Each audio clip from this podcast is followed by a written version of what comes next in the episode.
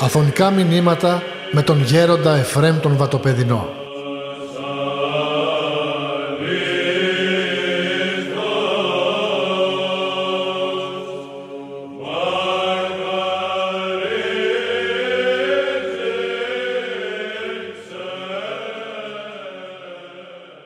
Σεβασμιότατε, χαίρομαι πάρα πολύ που είμαι μαζί σας και δεν είναι ασφαλώς η πρώτη φορά. Έρχομαι με πολύ χαρά στην Μητρόπολη Δημητριάδος, στην πόλη του Βόλου, γιατί είτε θέλοντας είτε όχι, πάρα πολλούς προσκυνητές δεχόμεθα στο Βατοπέδιν από τον Βόλο και από την όλη επαρχία. Έρχονται πολλοί άνθρωποι με πολύ δίψα στο Άγιον Όρος και πραγματικά φεύγουν ηλιωμένοι υπό τις δεξιάς του υψίστου και εγώ κατά ανάγκη έρχομαι και εδώ με πολύ χαρά.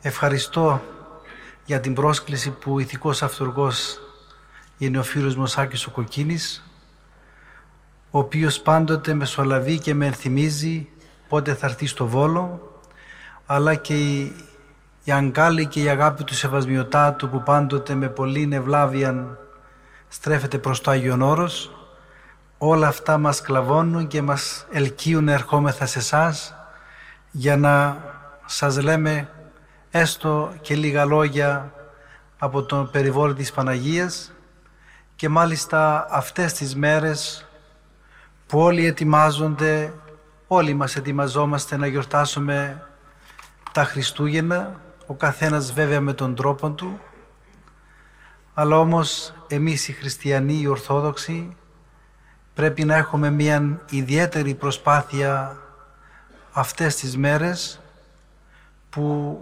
πραγματικά θα ακούσουμε αυτούς τους ωραίους ψαλμούς, αυτές τις ωραίες υμνοδίες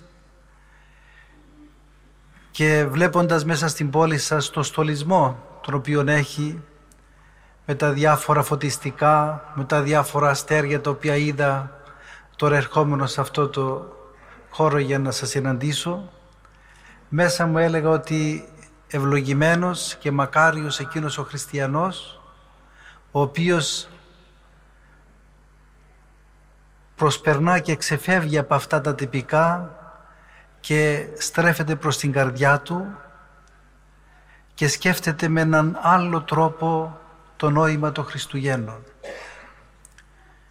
Και εγώ ερχόμενος εδώ για να σας πω μερικά λόγια και σκεφτόμενος εκεί στο κελί μου τι θα πω στους ανθρώπους αυτούς που περιμένουν έτσι μέσα εκεί στο σκοτάδι και μέσα στο ησυχία που κανείς κάθεται και σκέφτεται και προσεύχεται, ήρθε στη σκέψη μου αυτό που φαίνεται σαν μύθος και όμως είναι πραγματικότης, αυτό που εξιστορεί η Παλαιά Διαθήκη στη Γένεση, την πτώση του Αδάμ, ότι ο Αδάμ και η Εύα ήταν στον Παράδεισο και με την παρακοή που έκαναν ο Θεός όπως τα περιγράφει η Παλαιά Διαθήκη με έναν ανθρωπομορφικό τρόπο ήρθε μέσα στον Παράδεισο και ο Αδάμ δεν ήθελε να συναντήσει τον Θεό. Βέβαια αυτά μας φαίνονται καμιά φορά όπως είπαμε μυθολογικά αλλά όμως είναι πραγματικά διότι ακριβώς αυτή τη στιγμή που περιγράφεται αυτό το γεγονός είναι η διακοπή της κοινωνίας του ανθρώπου μετά του Θεού. Διεκόπινε η κοινωνία με τον Θεό και τότε φαίνεται για πρώτη φορά μέσα στην Παλαιά Διαθήκη η παρουσία του ασάρκου Θεολόγου. Και όταν κανείς μετροφιλήσει όλη την Παλαιά Διαθήκη θα δει την παρουσία του δευτέρου προσώπου της Αγίας Τριάδος, του ασάρκου Θεολόγου, ο οποίος εμφανίζεται υπό τη μορφή ενός αγγέλου, ενός ανθρώπου, μιας μεγάλης δυνάμεως που βοηθεί τον λαό του Ισραήλ.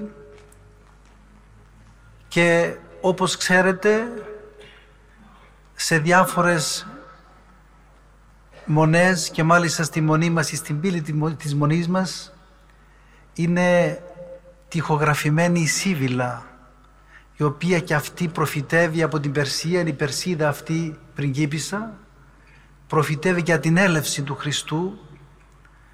Έχουμε τον Θούρη, τον βασιλιά των Περσών ο οποίος και αυτός μέσα στο σπερματικό λόγο ερμηνεύει ότι ο Θεός θα σαρκωθεί και θα έρθει σαν άνθρωπος.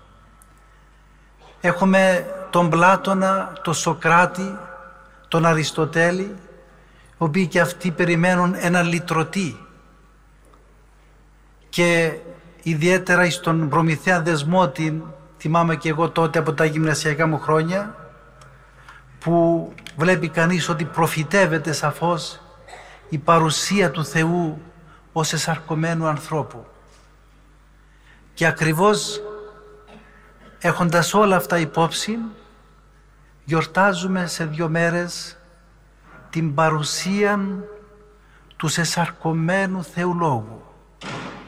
Γιορτάζουμε την γένωση του Χριστού, που όπως οι Άγιοι Πατέρες είπαν, ότι η γένωση του Χριστού ούτε στην παλιγενεσία θα ερμηνευθεί κατά βάθος και κατά πλάτος, αλλά θα συνεχίζει να παραμένει έναν ανερμήνευτον, έναν απόρριτον μυστήριο. Και όλοι μας ξέρουμε το πώς εφανερώθηκε ο Θεός σαν άνθρωπος. Όλοι μας γνωρίζουμε ότι ο περιούσιος λαός του Θεού στην Παλαιά Διαθήκη και πολλοί διαρωτώνται γιατί οι Εβραίοι ήταν ο περιούσιος λαός του Θεού; Και όταν διαβάσει κανείς και μετροφιλήσει τους Αγίους Πατέρας θα δει ότι ένας είναι ο μόνος λόγος που οι Εβραίοι ήταν ο περιούσιος λαός του Θεού. Ποιος είναι ο λόγος; Διότι από τον λαό αυτόν θα εγεννάτων η Παρθένος Μαρία η Παναγία Μητέρα η οποία ήταν η μόνη καθαρή ήταν η μόνη η οποία ήταν αξία να υποδεχθεί μέσα στα σπλάχνα της των συσσαρκωμένων θεολόγων. Και ξέρουμε πολύ καλά το γεγονός του Ευαγγελισμού. Ενθυμούμεθα πολύ έντονα τον Αρχάγγελο Γαβριήλ ο οποίος ενεφανίστην στην Παρθένον της είπεν ότι θα γεννήσει τον Υιόν του Θεού. Αυτή δεν αντέδρασε παρά μόλον πρόβαλε μία αναπορία πως έστε μη τούτον επί άνδραν ο γινώσκο πως θα μου συμβεί αυτό δηλαδή επειδή εγώ δεν γνωρίζω άνδραν της εδόθην η απάντησης και αμέσως υπήκουσεν εις τον Θεόν και όπως είπαν οι Άγιοι Πατέρες, από την ώρα που η Παρθένος είπε το Ιδού Ιδούλη Κυρίου γεννητό με κατά το ρήμα σου, τότε εσαρκώθην την ίδια στιγμή ο Χριστός μέσα στην μήτρα της μητρός του και τότε έχουμε την παρουσία τους σεσαρκωμένου Θεού Λόγου. Και ξέρουμε πολύ καλά ότι ο Χριστός μας εγεννήθη στο σπήλιο της Βιθλέμ και αυτόν είναι όταν το σκεφτεί κανείς έναν απόρριτο μυστήριο και θυμούμε σεβασμιότατη τον Μακαρίτη, τον Παπαεφρέμ, τον Καντουνακιώτη που μερικά χρόνια προτού να κοιμηθεί επήγαινε στα Ιεροσόλυμα και όταν επέστρεψε επήγα να τον δω και με δάκρυα μου είπε ότι πήγα στο σπήλιο της Βιθλέμ και είδα εκεί αυτό το σπήλιο. Είδα αυτό το ασκητήριο Και εγώ είχα λογισμό ότι ασκητεύω στα καντονάκια και κάτι κάνω. Όταν πήγα εκεί και είδα αυτόν τον τόπο που γεννήθη ο Υιός του Θεού. Και ξέρουμε πολύ καλά όταν, ότι η Παναγία όταν άκουσε από τον Αρχάγγελο Γαβρίλ ότι θα γεννήσει τον Υιό του Θεού δεν μπορούσε να φανταστεί ότι αυτός ο Υιός του Θεού είναι Θεός. Είναι το δεύτερο πρόσωπο της Αγίας Τριάδος. Και αυτό το κατάλαβε σαφώς μετά την Πεντηκοστή, όπως λένε οι Αγίοι Πατέρες, και αν θυμίστε όταν ο Ιησούς ήταν 12 ετής και μιλούσε με τους γραμματείς και με τους λογίους τότε της συναγωγής, ενώ αυτοί επέστρεφαν στο σπίτι της, η Παναγία μας έχασε τον Ιησούν και μετά τρεις ημέρες τον βρήκεν. Και ενθυμίστε όταν το συνείδησε τι του είπε τέκνον, οδυνόμενοι επί τρεις ημέρας σε ζητούσαμε.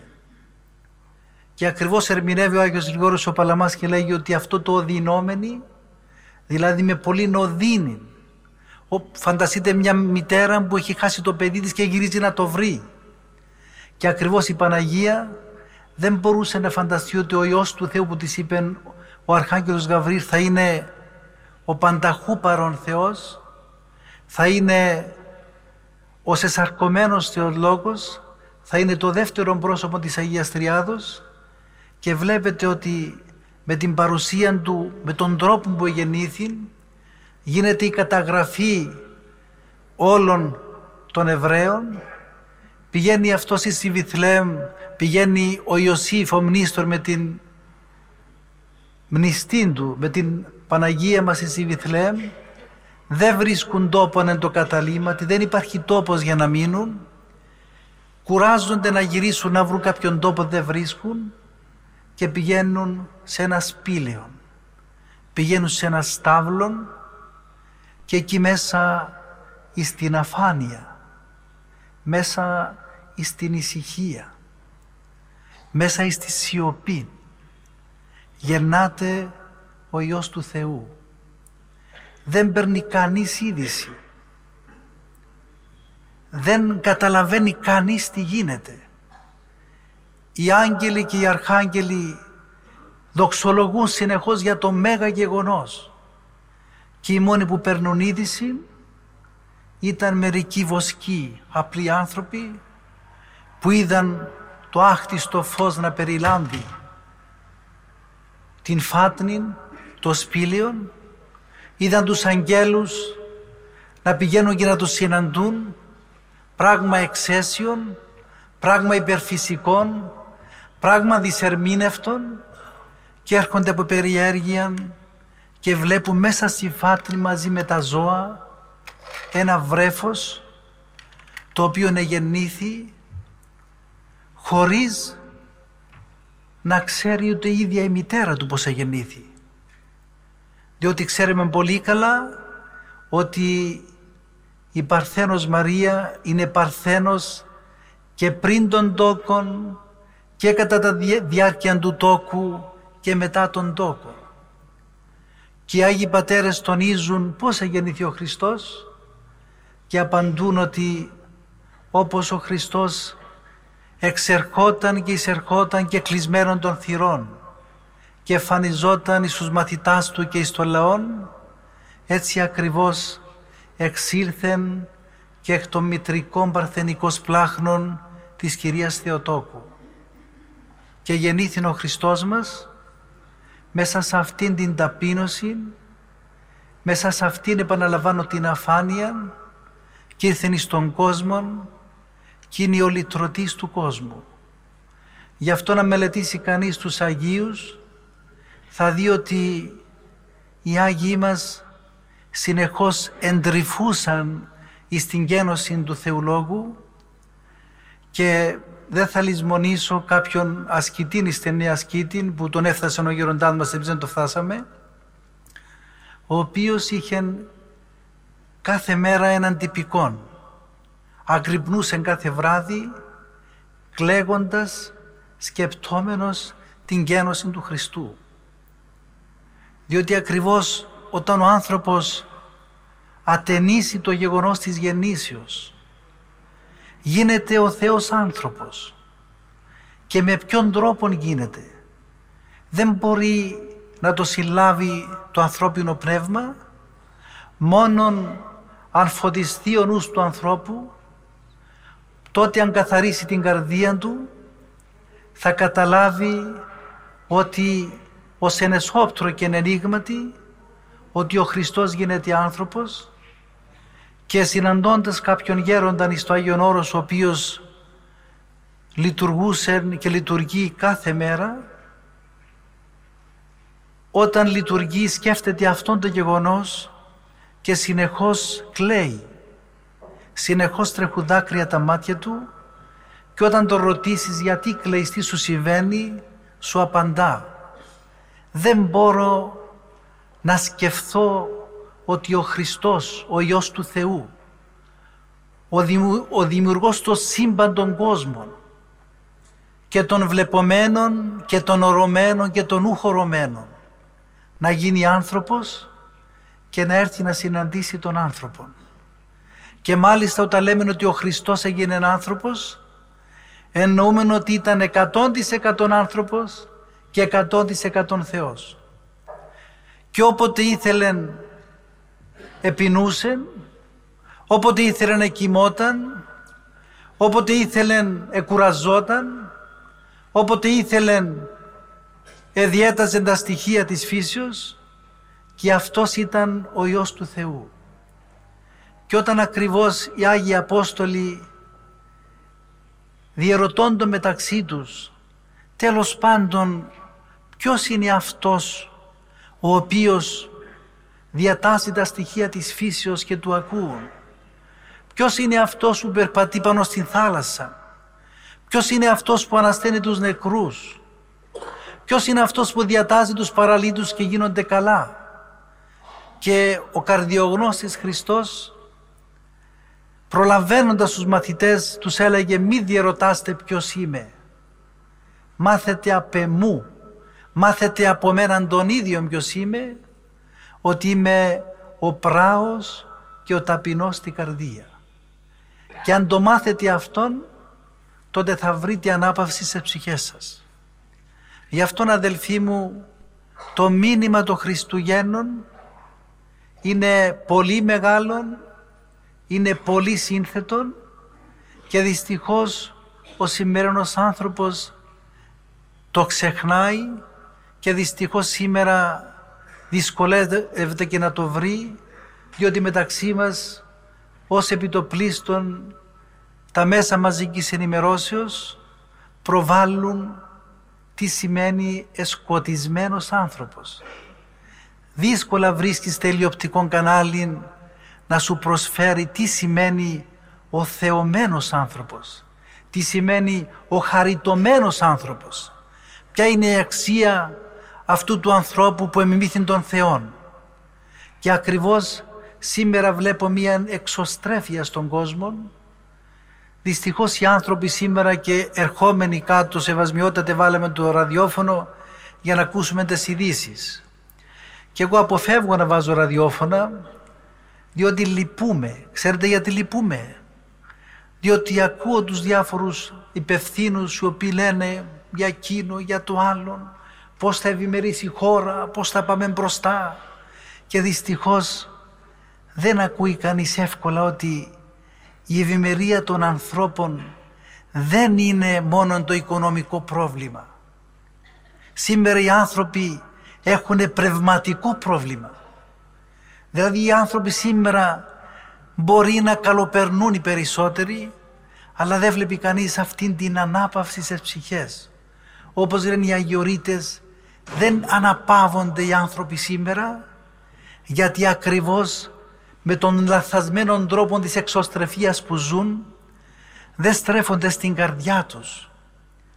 Και δυστυχώς αρκετοί άνθρωποι αγνοούν αυτό που λέει ο Άγιος Γρηγόρης ο Παλαμάς, αυτός ο Αγιώριδης Άγιος, ότι υπάρχει η νοερά ενέργεια του ανθρώπου. Γι' αυτόν επειδή έχω και με διαφόρους εκπροσώπους και άλλων κρατών που έρχονται εκεί μου απαντούν ότι εμείς οι Ευρωπαίοι δεν γνωρίζουμε αυτόν που λέτε εσείς οι Ορθόδοξοι οι μοναχοί η νοερά ενέργεια του ανθρώπου.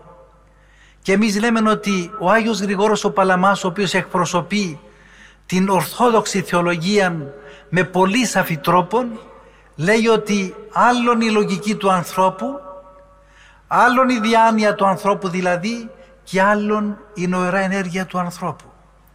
Και Άγιοι Πατέρες λένε ότι ο άνθρωπος είναι ψυχοπαθής όταν είναι αρρωστημένη η νοερά του ενέργεια.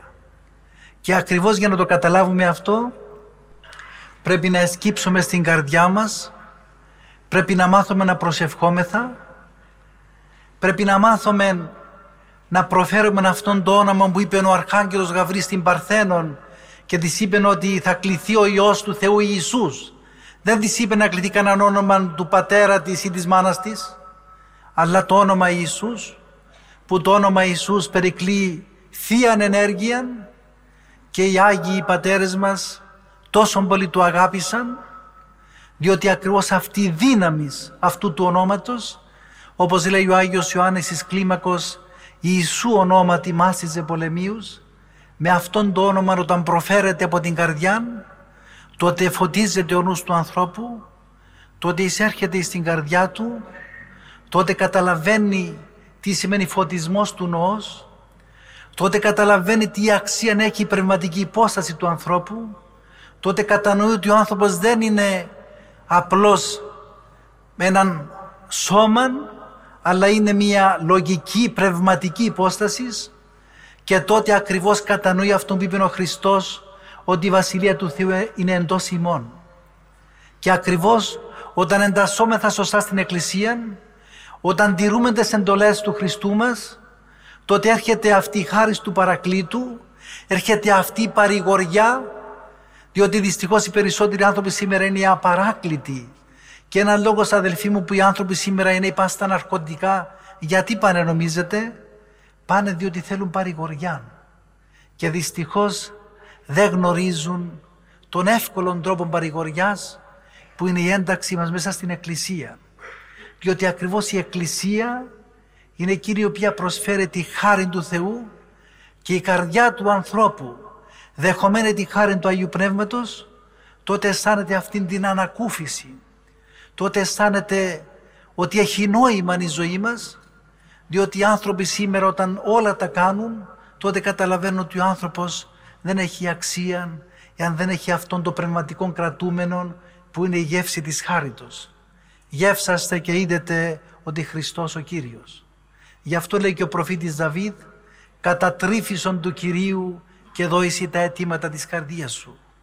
Αυτά που λέω δεν είναι μόνο καλογερικά, δεν υπάρχει καλογερική πνευματικότητα και κοσμική πνευματικότητα, είναι μία η πνευματικότητα και αυτόν το οποίο εύχομαι κατάβαθα είναι να φεύγουμε από τον θόρυβο, να είμαστε στον κόσμο, να έχουμε μια ορισμένη ώρα που να, που να βυθιζόμεθα στην καρδιά μας, να βλέπουμε πώς επέρασε η μέρα μας, να βλέπουμε τα λάθη μας, να βλέπουμε τις αδυναμίες μας και να έχουμε αυτήν την αρετή που οι μοναχοί ιδιαίτερα την εφαρμόζουν, την αρετή της αυτομεμψίας της αυτοκατηγορίας. Και τότε όταν βλέπουμε τα λάθη μας, τότε αυτοκατηγορούμεθα και η αυτομεψία είναι η πρακτική ταπεινοφροσύνη και τότε ο άνθρωπος όταν ταπεινώνεται, τότε και ανέχεται τον άλλον και υπομένει τον άλλον και ρίχνει πάντοτε το πτέσμα επάνω του, όπως λέει στο γεροντικό. Διότι οι άνθρωποι σήμερα αποδίδουν τις ευθύνες στους άλλους εκτός από τον εαυτό τους. Αυτό είναι μεγάλο λάθος δεν φταίνει άλλοι αδελφοί μου. Ο Αβαμάρκος ο ασκητής λέει ένα μεγάλο πράγμα το οποίο δύσκολα τα ακούει κανείς στον κόσμο. Βρίσκεις κάποιον και σου κατηγορεί άλλον συνάνθρωπό σου. Το βρίσκεις αυτόν και σου κατηγορεί διότι έχεις εσύ διάθεση φιλοκατηγορίας. Γιατί δεν έφυγες πριν όταν θα περνούσε αυτός και δεν θα το συναντούσες; Το συνείδησες διότι είσαι και εσύ φταίχτης, είσαι και εσύ Άνθρωπος ο οποίος είσαι υπόλογος στον Θεό, γι' αυτό και σύμφωνα με την καρδία σου σώδεσαι ο Θεός. Άρα λοιπόν, ο άνθρωπος όταν έχει σαν κέντρο της όλης αμαρτωλής ζωής, όχι τους άλλους αλλά τον εαυτό του, τότε αυτός ο άνθρωπος θα αρχίζει να καταλαβαίνει τι σημαίνει ταπείνωσης και τότε θα καταλάβει έστω και ως ενεσόπτωρο ανοίγματι την ταπείνωση του Χριστού. Και αυτή η ταπείνωσης που δυστυχώς από τους Ευρωπαίους θεωρείται σήμερα σαν κόμπλες μειονεκτικότητος. Η ταπείνωσης είναι εκείνη που δίνει μεγαλειότητα στον άνθρωπο, είναι εκείνη που δίνει μεγαλοσύνη στον άνθρωπο και συνάμα ταπεινώνει τον νου του και ορμάει στην αγάπη του Θεού και συνεχώς κατατρυφάει μέσα σε αυτήν την Θεία Αγάπη και τότε γίνεται όμοιος με τον Θεό. Γι' αυτόν εύχομαι τα φετινά Χριστούγεννα να μην είναι μόνο εξωτερικές διαχύσεις και δέντρα και εξωτερικοί στολισμοί που έχουμε και αυτά δεν απορρίπτονται, έχουν τη θέση τους αλλά ο καθένας με τη σωστή εξομολόγηση, με τη σωστή προετοιμασία, με τη σωστή στροφή στον εαυτό μας να δούμε τι μας λείπει, να δούμε τι αμαρτίες κάναμε, να ζητήσουμε συγχώρηση από τον Θεό και τότε ελπίζοντας στην αγάπη Του που εκφράζεται με τη γέννηση Του, με την παρουσία Του ως ανθρώπου, τότε να είστε βέβαιοι ότι και νόημα θα έχει η ζωή μας και εμείς πραγματικά θα γίνουμε άνθρωποι χαριτωμένοι και τότε σε αυτή τη μεγάλη γιορτή θα αισθανθούμε την ιδιαίτερη χάρη του Θεού.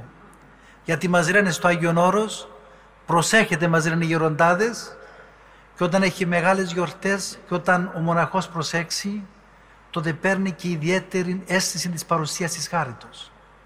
Και αυτόν το αναφέρει και ο Άγιος Ιωάννης της Κλίμακος.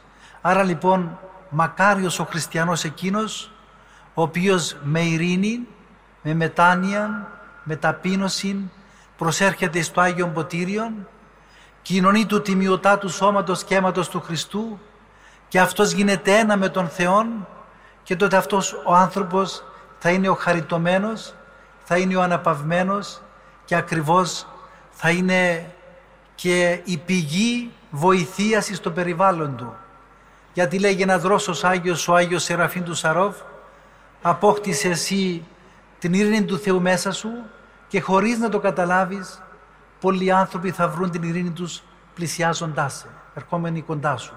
Εύχομαι λοιπόν όλοι μας να γίνουμε φορείς της ειρήνης του Χριστού και όντως να επαληθεύσει αυτόν που είπαν οι άγγελοι όταν ανεβοκατέβαιναν πάνω από το σπήλιο της Βιθλέμ που έλεγαν «Δόξεν υψίσεις Θεό και πηγής ειρήνη εν ανθρώπης ευδοκία». Αμήν. Καλά Χριστούγεννα και ευλογημένα.